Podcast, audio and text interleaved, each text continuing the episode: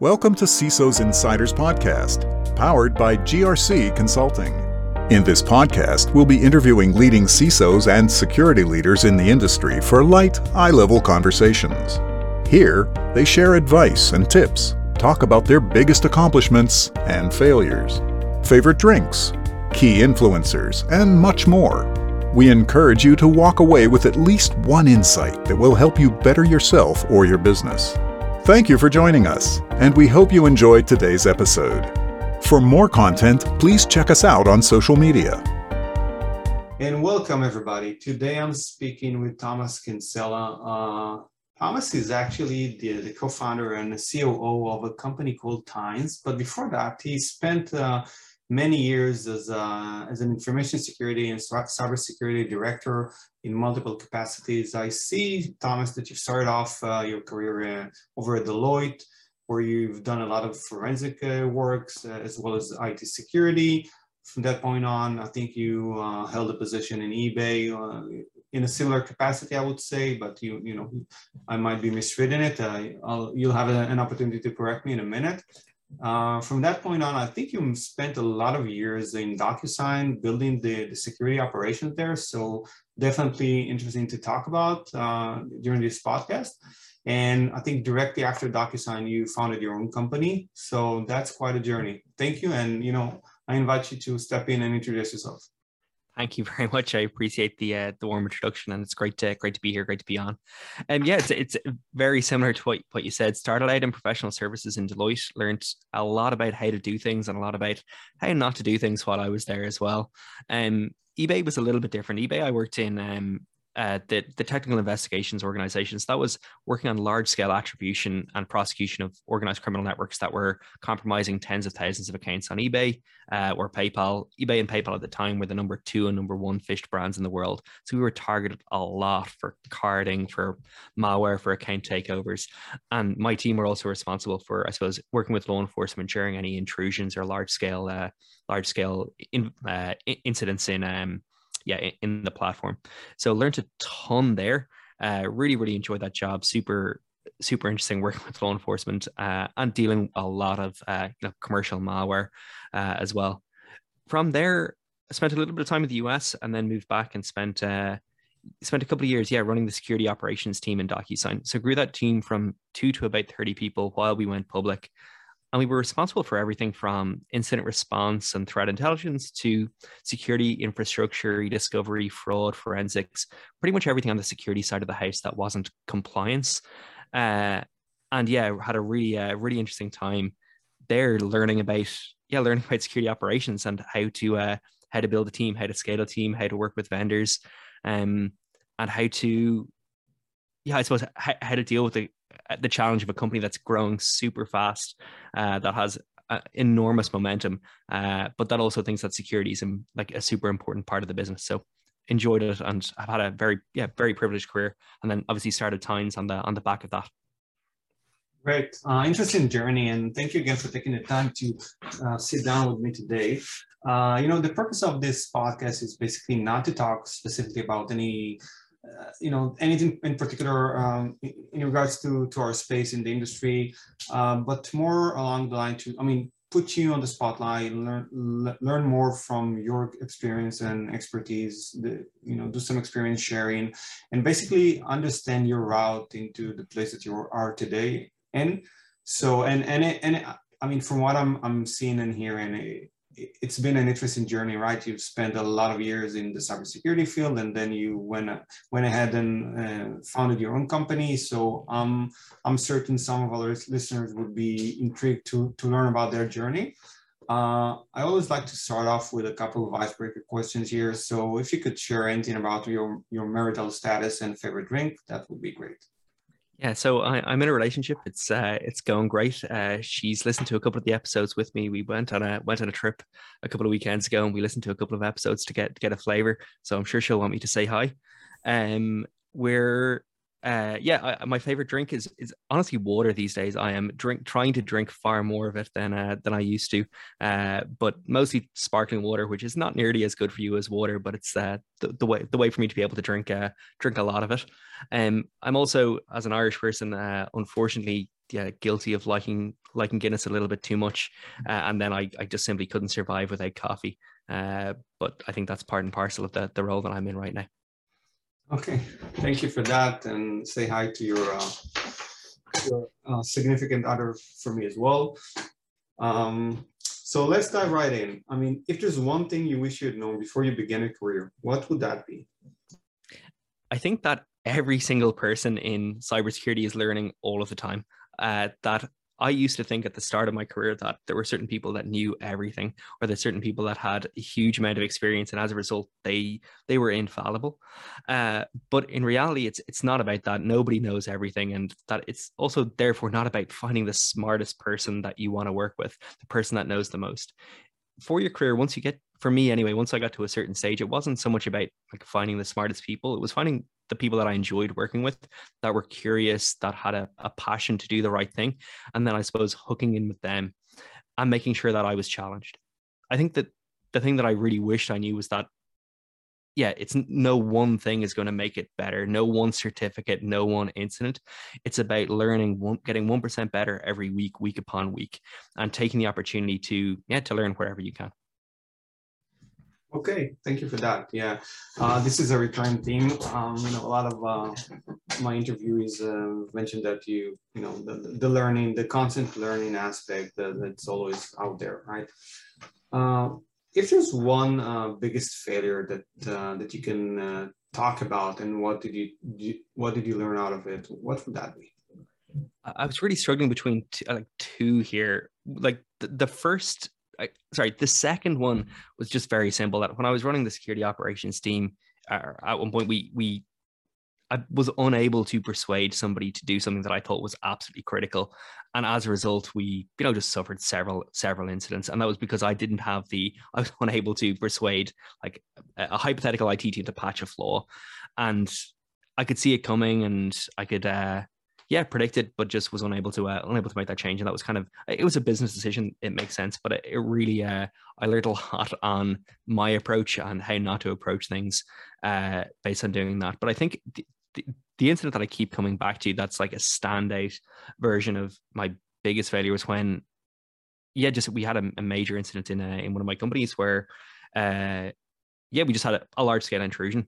Uh, and there were I was relatively junior in my career and I believed people when they said they had it. So I couldn't understand in this incident. I was like, I, am seeing this and I, I think this is going on. But everyone else was like, no, it's fine. Uh, and we eventually we brought in this external company and this external company, um, extremely well known. They investigated and everyone was like, yeah, this everything's perfect. But through the you know week or two during the incident, I was kept saying, I just don't understand. Like I'm seeing this activity over here, and I I believe that this is happening, but I trusted that yeah, I trusted that the these this crew had it. And in reality, they they didn't. They didn't have it. They didn't know, and they were missing. Uh, they were missing some. Yeah, they just weren't seeing what me and some of the other folks were uh, were seeing. And I think it's that yeah, what I, I, suppose what I learned from that was that I, I, now no longer accept an answer if I don't understand it. That I actually have to keep on asking the question, being like, please explain it to me because I just don't see why this isn't important. Uh, I didn't have the courage at the time. I didn't have the, the belief in my uh, in my own skills, and that it's not not trying to be arrogant in any way. Uh, in any way here, there's loads of things I get wrong all the time, but I think it's that having the if I don't understand something, just the tenacity to keep on asking, saying, "Hey, just please explain it to me a little bit more. Explain it to me like I'm uh, like I'm five, and then hopefully I'll uh, hopefully I'll I'll be able to understand that afterwards." But it was a real um yeah, it hurt. It hurt when uh when something that you really care about is happening, uh, and that you just don't have the courage of your convictions to kind of to push through it. Did you um did you, at the time did you feel that you uh, that trust was compromised that you wasn't able to trust your team anymore? It, it wasn't the team. The team were really good. It was leadership that i wasn't able to trust afterwards. That leadership were saying yeah it's fine. Uh, and that and that that that yeah it did. It really uh, it really damaged my trust with uh with with some folks on the on the team. And it's like not not my direct manager. My direct manager was fantastic but some other folks in the wider uh, the wider infosec team that yeah it's uh I think communication it didn't break down, but it like it was unsurprising that you know within a year the vast majority of people had kind of left the organization and uh, and moved on.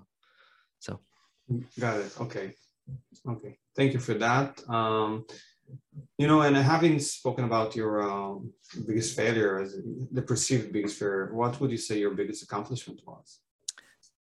I think so. I'm gonna have to say like, start starting Tines here, and I, I don't want to be the vendor that chills here, so I'm, I'm not gonna go not gonna go into uh go into Tines t- too much. But you know, take having the the courage to to go out and you know start and the privilege I'll talk about that as well the privilege to go out and uh, start start my own company but having the courage to go out and start my own company and and actually make it a little bit of a little bit of success so far um but beyond that it's it's also the individual steps so you know anybody can go out and start something it's having it be the company that I kind of wished we could have worked with. So having you know transparent pricing, having like a free community edition, things like that that we really that we revalue. So being that security company that I wished we could have worked with is really uh yeah, it's really important. But even beyond that, it's it's it's about the people, right? It's about the people that you worked with. So making the first hire, making the first hire in the US, getting your first customer, uh, and yeah, being able to tell some of those stories is uh, said, I think we don't, we often don't look back on the good times in security. We look back on a lot of incidents, but it's really nice to look back on some of the some of the good times. Be like, hey, that was uh, that was great, and the fact that I'm able to work with some smart people and hire some friends and work with people that I call friends is uh is probably the the biggest success. Yeah, thank you for that. And you know what? I, I want to expand a bit about that because you know th- this is part of your story. I mean, whatever happened in the past, whatever what is it like 13 years led you to where you are right now. Mm-hmm. Uh, you know, one of the co-founders of, of. And I, would like to understand more about that journey, like your roles, your different roles in the cybersecurity mm-hmm. space, and what led you to to, to founding uh, Tines, if that's okay. Yeah, sure. So, so like I, I think when I was like when I was working with a little a little bit in, in DocuSign, there was like a huge amount of burnout. Uh, not in DocuSign, sorry, in like there was a huge amount of burnout. We were just professional services, the very bottom of the rung. Any you know paying customer could come in and say, hey, we want you know to to throw people at the problem, and you know I'd be the the person that was thrown at the problem. That was that was fine. I learned so much in that role. Um, but I think in, in eBay there was there were a lot of incidents that we dealt with where we needed to move fast. So we needed to, you know, like start analyzing 50 IPs or 100 IPs like at the same time, or we needed to start blocking IPs, or we needed to investigate a thousand phishing emails. And we had some tools, but those tools took a long time to build, and those processes took a long time to build. But when I was in DocuSign, that was where it kind of really hit home, and that was because I was managing a team. Uh, same, same as own my, uh, our, my, my co-founder, our CEO. We we just felt it was too hard. So we had great people. We had a good stack. Like we had, you know, Splunk, Carbon Black. We had, you know, really good tools. But at the same time, the better we got at detecting, the more we had to respond to. And no matter how fast we moved, we kept on having more incidents to deal with. And it just ended up that we just felt this sense of inevitability that something was going to happen.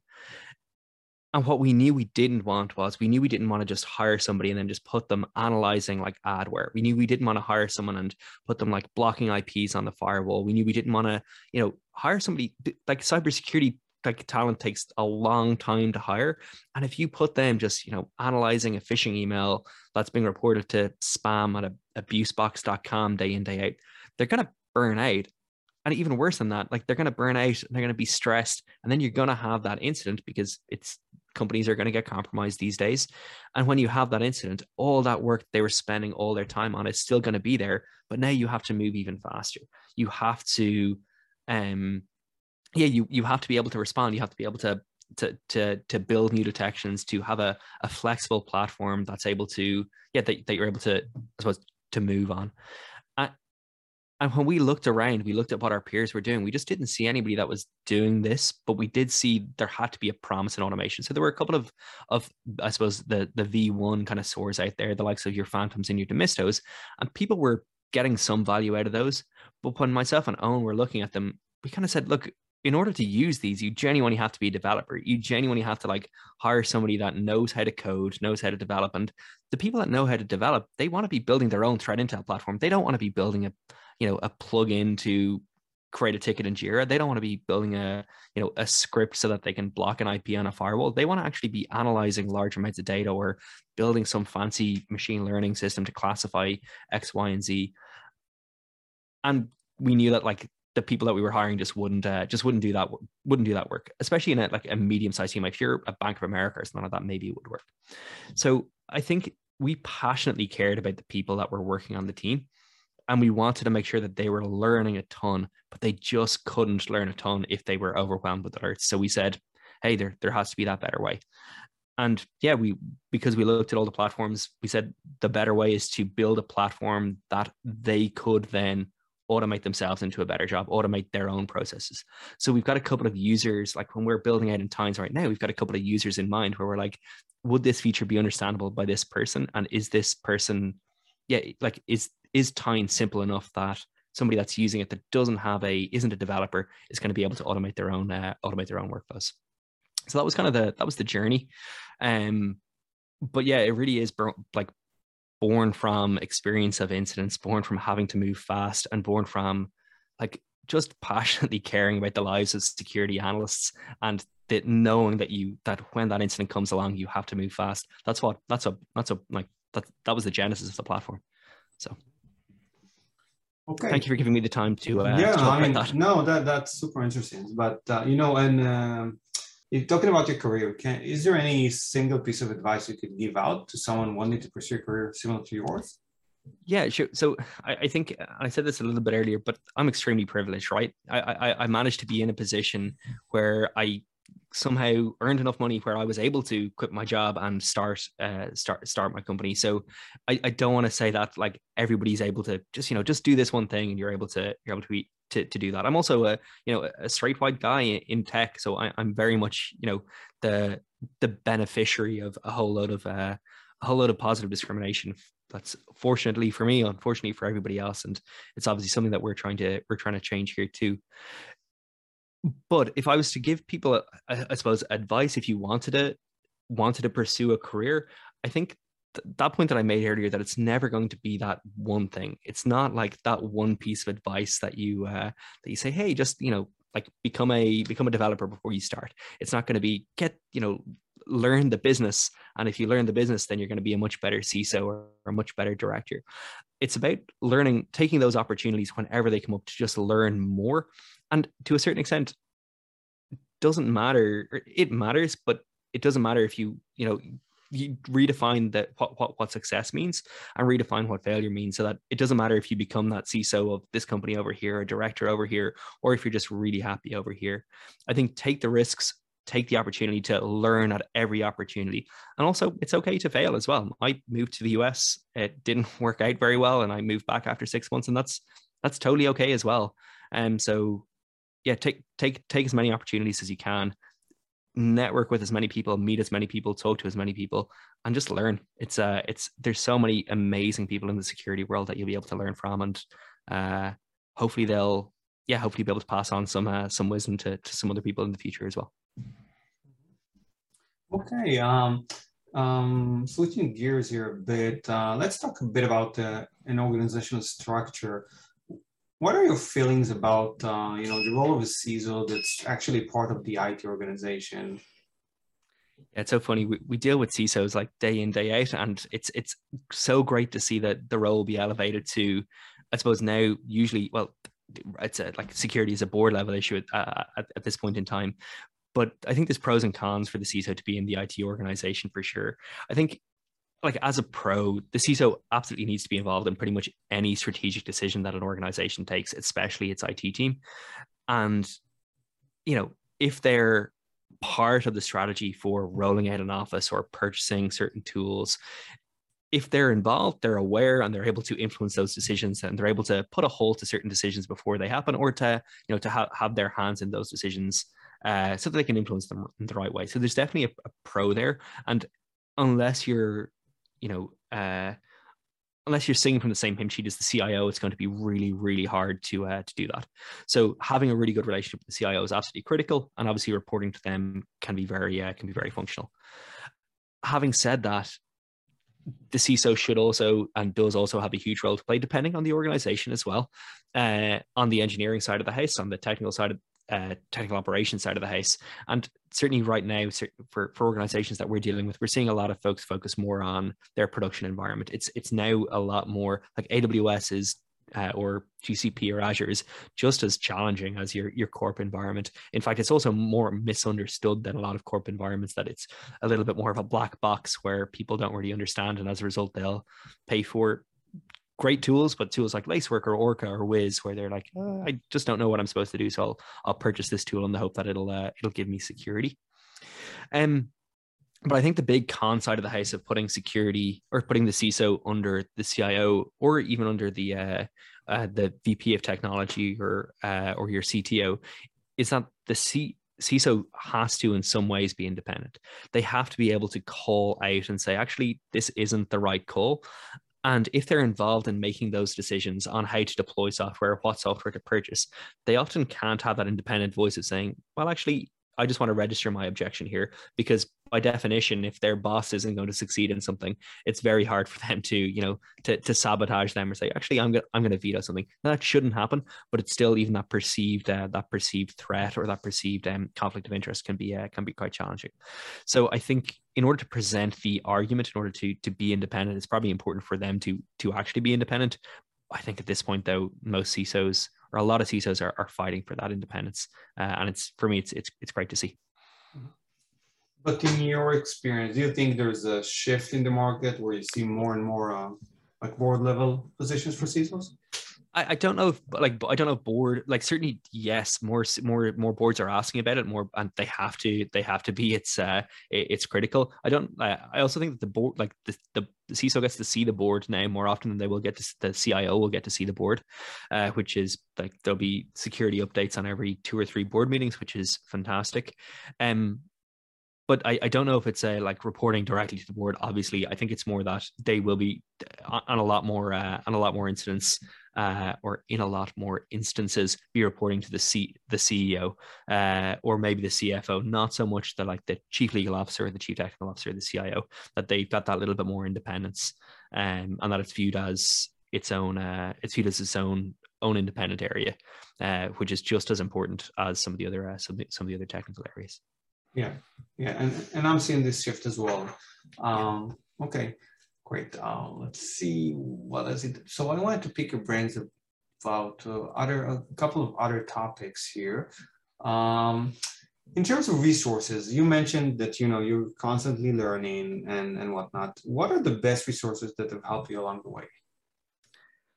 I think there's a couple. I think I've missed conferences to be honest. Uh, being able to go and meet people in person and uh, have those conversations uh, over COVID has uh, has left me, or not being able to not being able to go has left me uh, has left me poor. But I will say that, that there's been a bit of a rise in Slack channels, and certainly like being able to talk to peers is uh, is super is still super important. The place that I think I know this comes up a lot on your podcast. The place that I think I learned the most though is Twitter.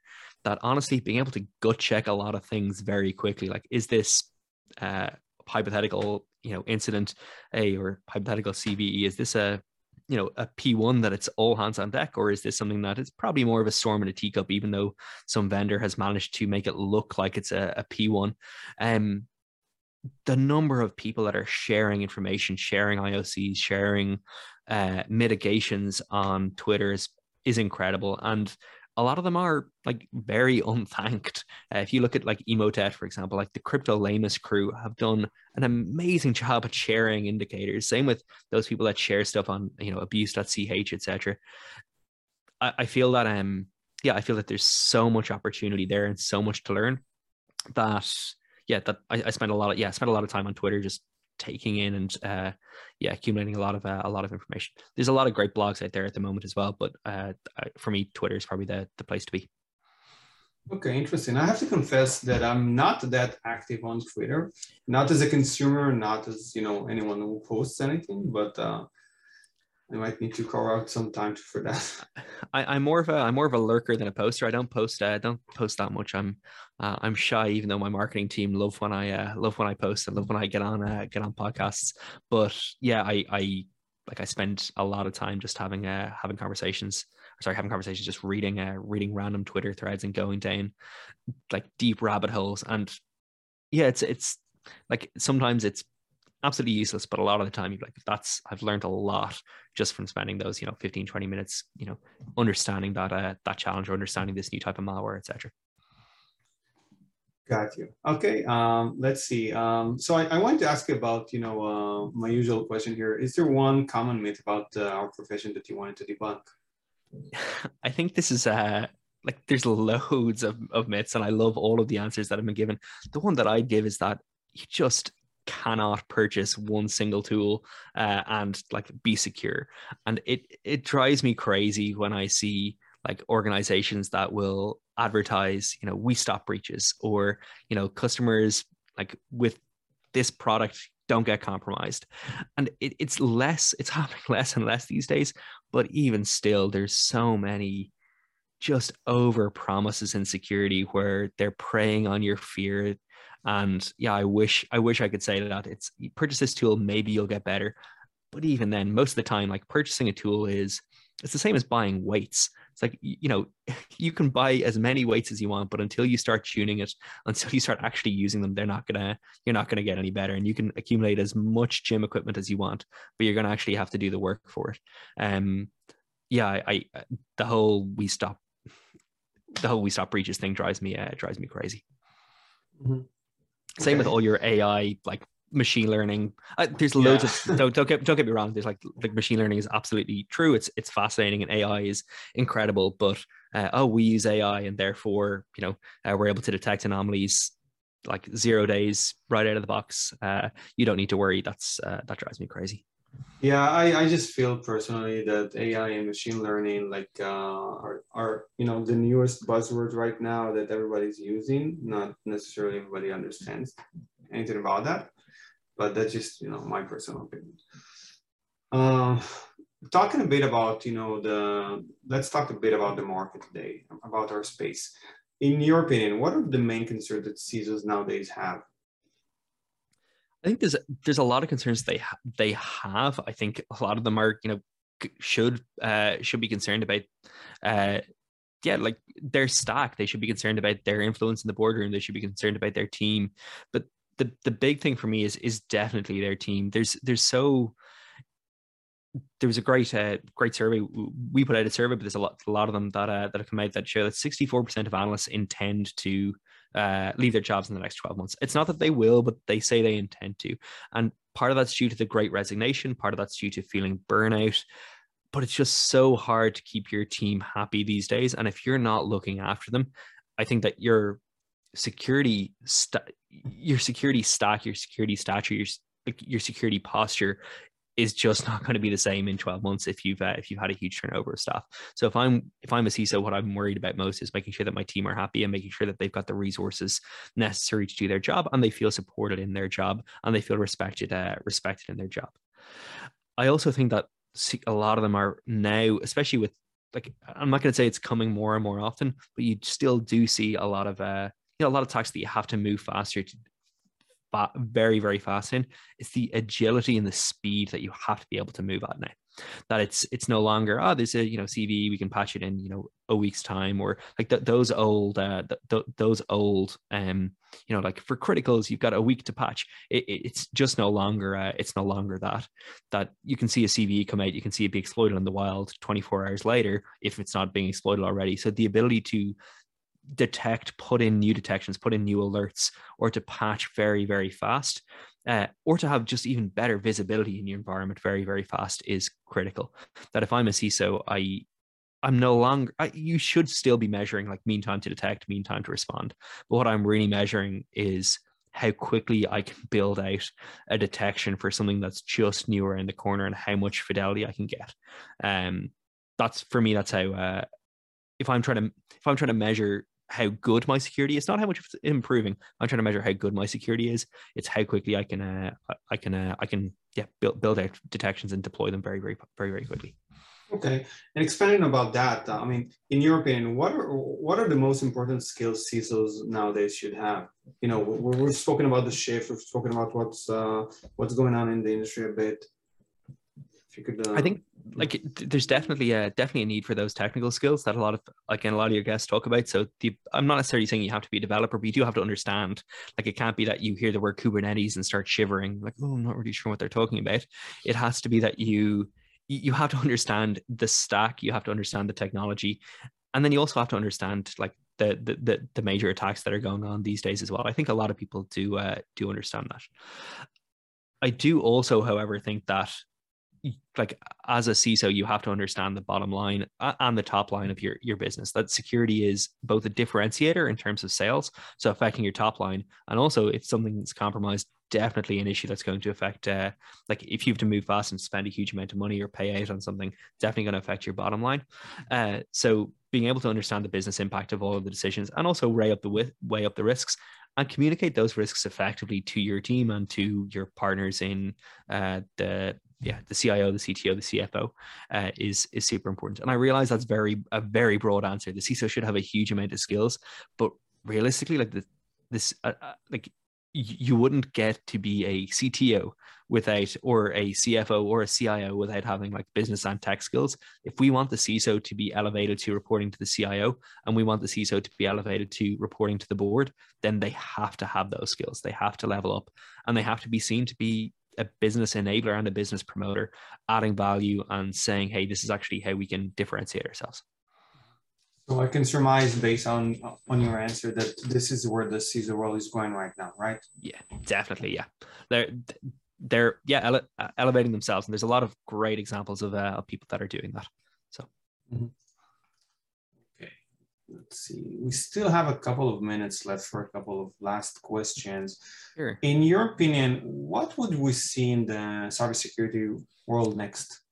I think like it's so it's so hard to predict. So like more of the same and a whole little different. Uh, but I definitely think there's going to be more um, an acceleration of uh, uh, of current uh, of current trends. So more more vulnerabilities in open source tools, more supply chain attacks. I think ransomware will still increase. As a result from that, I think that there's going to be an increase in people purchasing and an increase in the price of cyber insurance as people have to pay out more. More breaches are disclosed as you know GDPR. I don't think GDPR fines will necessarily increase, but as more transparency will breed more like yeah I suppose more lawsuits and things like that as well. I think on the the defense side of the house or, or the vendor side of the house, I think there's going to be more standardization. So I think it's really I, I talked about how fast you know being able to measure your uh, your detections based on how fast or me- measure your maturity based on how fast you're able to build out detections.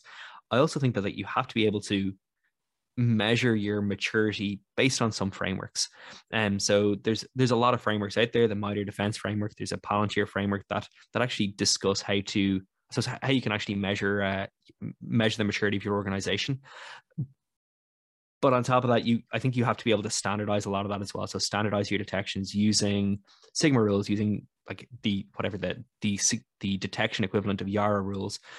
Otherwise, you're gonna if I'm like looking at the future, you're going to say, "Hey, we're secured in all these areas," but in reality, you're not. You've got a gaping hole over here. Um, there's a lot of different. There's a lot of different areas that I think uh, I think security security can go in, but the last area that I'll talk about is just like there has to be getting the most out of your staff, and that's through automation. So, in order to make sure that your team aren't burning out, in order to make sure that you're able to move fast, there's going to be a, a huge investment in automation. Mm-hmm. And, and what would you define, and this might relate to, to my previous question, but what would you define as innovation in, in our space? Yeah, so it's so rare that we see security as an innovative field. It's so rare that we see security as uh, something that's you know bringing life to the business or bringing value to the business. I think that's one thing that, and if you'll excuse me, the the shield that like Tines is is actually doing a really good job at that it's you very rarely hear the CISO be thanked for you know doing anything other than stopping a stopping an incident.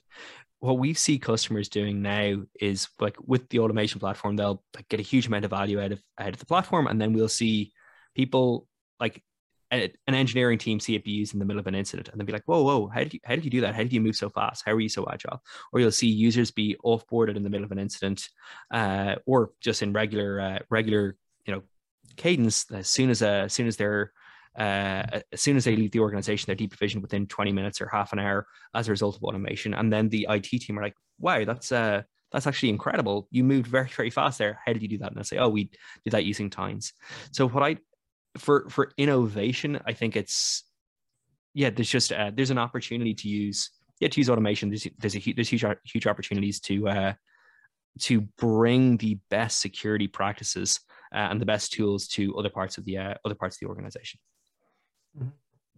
Okay, uh, we have time for one last question, and this is on a personal note, on a on the personal side here. If yeah, yeah. If you had unlimited funds, what would you do with your life?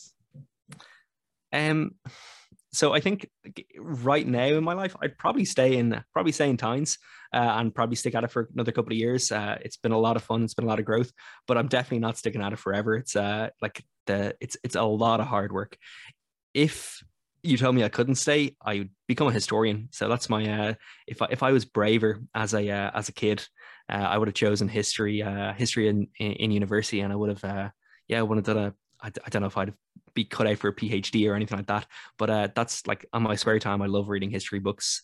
Uh, like yeah, either like, uh, yeah, uh, and I think I'd yeah that if if I could do it, I'd spend my time going back to college, drinking my coffee, drinking my uh, drinking my water, reading a lot of history books, and yeah, going deep into uh, the history of of Ireland or or elsewhere. That's uh yeah, and, and travel as well. Obviously, uh, maybe maybe do that while uh, while traveling the world, learning about the history of various different places.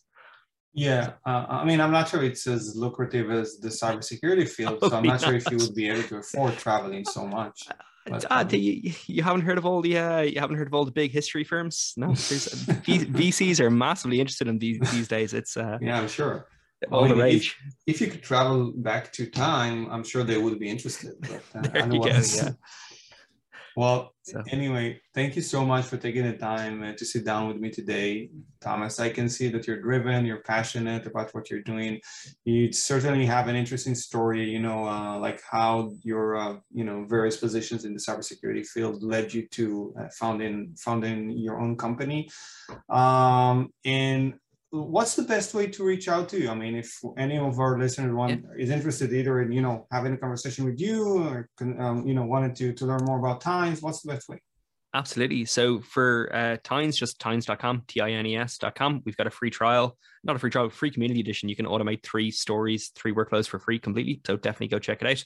Uh, if you want to reach out to me, I'm on Twitter, Thomas K Sec. So just my name, Thomas K S E C. Uh, mm-hmm. and I'm on uh, LinkedIn, Thomas Kinsella. Um, and yeah, I would love to love to have conversations. I've had a lot of really smart people and a lot of really passionate people that have uh, been in touch with me um, throughout the years. I'd love to learn from more people and meet some more people. Um, I'm also obviously you know involved in and go to plenty of conferences. So if you want a coffee at RSA or something like that, hit me up. I'd love to. Uh, I'd love to meet up. Yeah, will you actually be attending RSA in one month? Yeah, absolutely. Yeah, definitely. Um, okay. So I, I'll connect with you offline. We'll be there as well. Please do. Yeah, it'd be great. Okay, great, great. Again, thank you so much. And if we don't, if we don't have any other, uh, you know, summarizing notes, we can wrap this episode up. Okay. Thank you, thank you so much. Have a good one.